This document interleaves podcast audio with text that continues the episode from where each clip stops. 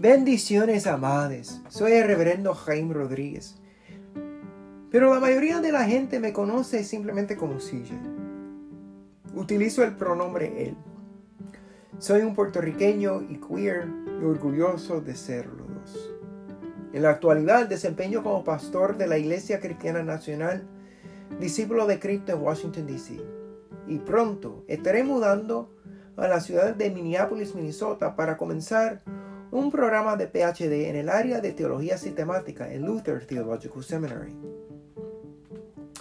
Quiero comenzar nuestro tiempo junto en este día con una reflexión sobre la palabra armonía. Es una reflexión que encontré en la palabra diaria, una publicación del movimiento de Silent Unity. Y dice así, La palabra unidad es sinónimo de armonía. Mas cuando pienso que el mundo es un todo unificado, reconozco que eso no significa que todo sea igual. En un mundo de vida, clima y tierras diversas, percibo mi vínculo y armonía con todas las cosas gracias al Espíritu morador. El amor está presente en todas partes y toda vida comparte un lazo que va más allá de cualquier diferencia. Recuerdo que yo soy amor, como lo son todas las personas. Me comprometo a vivir como un miembro de la familia de la humanidad, con respeto por toda manifestación de vida. Tomo tiempo para el silencio, la meditación y el servir a otros. Estas actividades, estas prácticas, me mantienen alineado con el amor. Vivo en armonía en un mundo diverso. La porción bíblica de la cual voy a reflexionar hoy se encuentra en la carta a los Efesios el capítulo 1 y los versículos 15 hasta el 23. Es una oración atribuida a Pablo. Estoy leyendo de la nueva versión internacional con algunos cambios que he realizado al texto. Se lee así. Por eso yo, por mi parte, desde que me enteré de la fe que tienen en Jesús y del amor que demuestran por todas las personas. No he dejado de dar gracias por ustedes, a recordarlos en mis oraciones. Pido que el Dios de Jesús les dé el espíritu de sabiduría y de revelación para ver lo divino que reside en ti. Pido también que les sean iluminados los ojos del corazón para que sepan la esperanza a la cual ustedes han sido llamados cuál es la riqueza de su gloriosa herencia entre toda la creación y cuán incomparable es la grandeza de su poder. Ese poder es la fuerza grandiosa y eficaz que Dios ejerció en Cristo cuando lo resucitó de entre los muertos y lo sentó en las regiones celestiales. Muy por encima de todo gobierno y autoridad, poder y buena administración y de cualquier otro nombre que se invoque. No solo en este mundo, sino en el venidero. Dios sometió todas las cosas a su cuidado y lo dio para que cuidara toda la iglesia. Esta, eh, que es su cuerpo, es la plenitud de aquel que lo llena todo por completo. Al leer este texto, Estoy intrigado con la idea que expone Pablo acerca del cuerpo visible de Cristo en el mundo. Digo idea porque parece ser bastante idealista,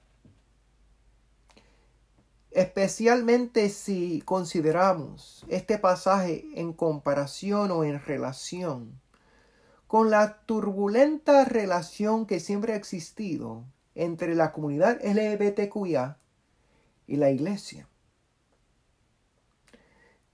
Entonces tal vez podemos ver estas palabras de Pablo como lo que la iglesia puede o debe aspirar a ser.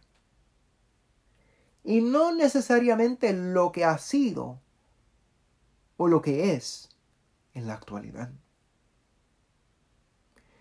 Y partiendo de esta premisa, me gustaría compartir tres ideas en relación con este pasaje.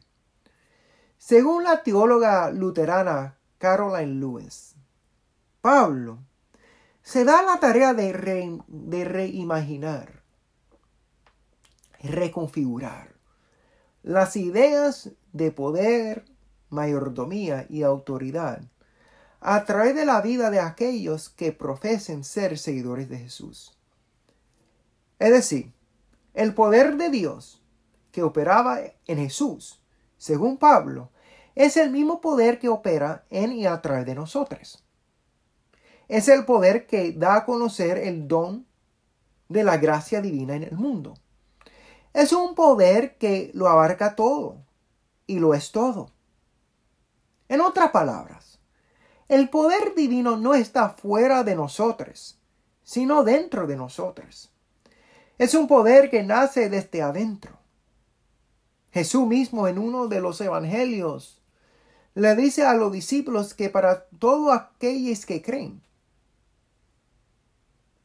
que harían mayores cosas que Él.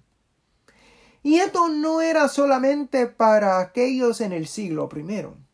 Realmente creo que hoy estamos llamados a esas grandes obras a través de la presencia interna que es el poder del Cristo que está dentro de nosotros.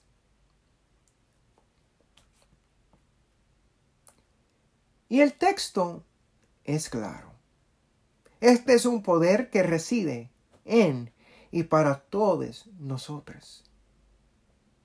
Excepto en muchos, en, muchos casos, históricamente hablando, la iglesia ha sido y sigue siendo incapaz de ver a plenitud y abrazar el hecho de que este poder divino existe también en y a través de nosotros que somos parte de la comunidad queer.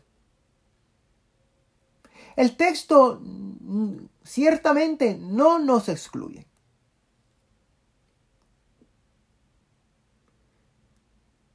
Sin embargo, hemos sido excluidos de la plena participación de la iglesia.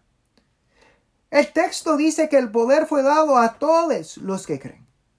Por lo tanto, todos significa todos. Y entonces, ¿cómo es que esto se conecta con el concepto o la palabra armonía? Bueno, tal como dice la reflexión que leí al comienzo.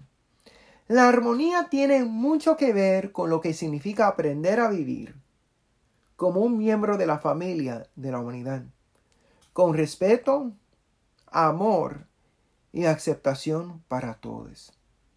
Cuando la iglesia, o sea, todos nosotros, aprendamos a vivir en una verdadera armonía, entonces vamos a poder ver, abrazar y celebrar el poder que está en cada persona.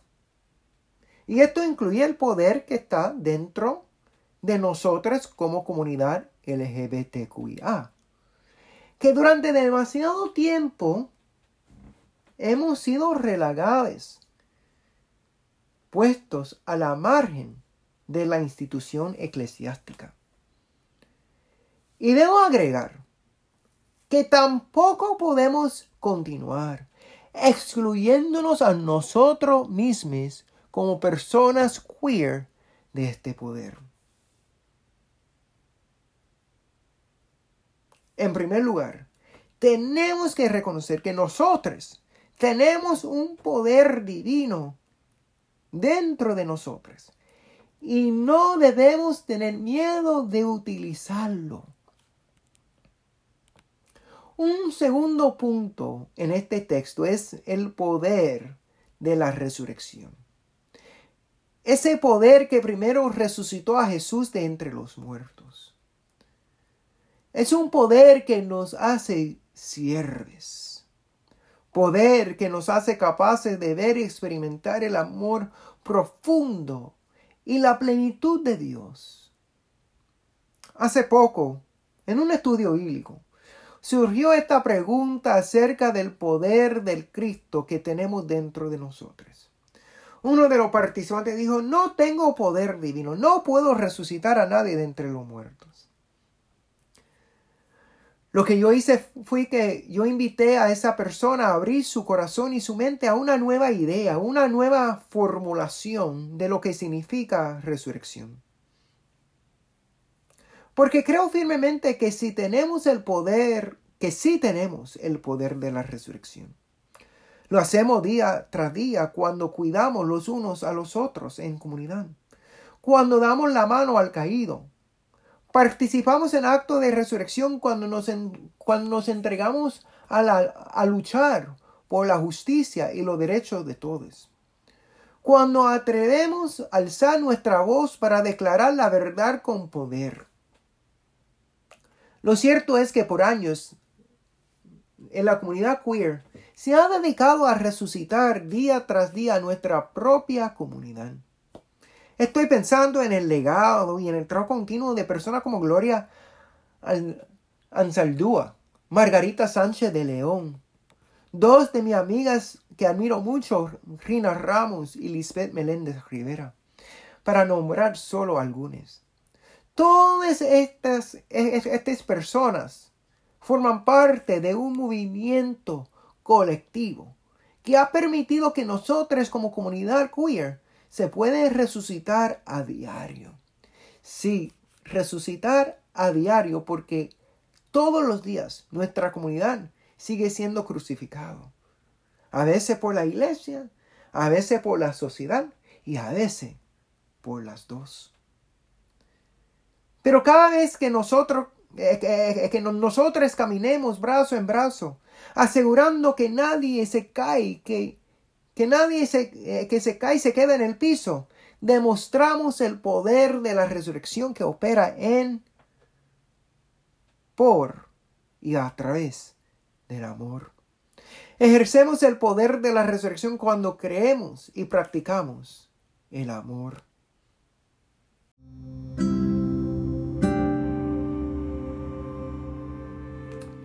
Para concluir, es un poder que es capaz de lograr mucho más de lo que podemos pedir o imaginar. Eso sí, si nosotros colectivamente como cuerpo de Cristo en el mundo, en toda nuestra diversidad, aprendemos una vez y por siempre lo que significa vivir y trabajar en unidad y armonía. Al hacer esto, solo podemos imaginar. Solo podemos imaginar lo mucho y lo bello que podríamos lograr juntos. Imagínese el poder del bien que puede surgir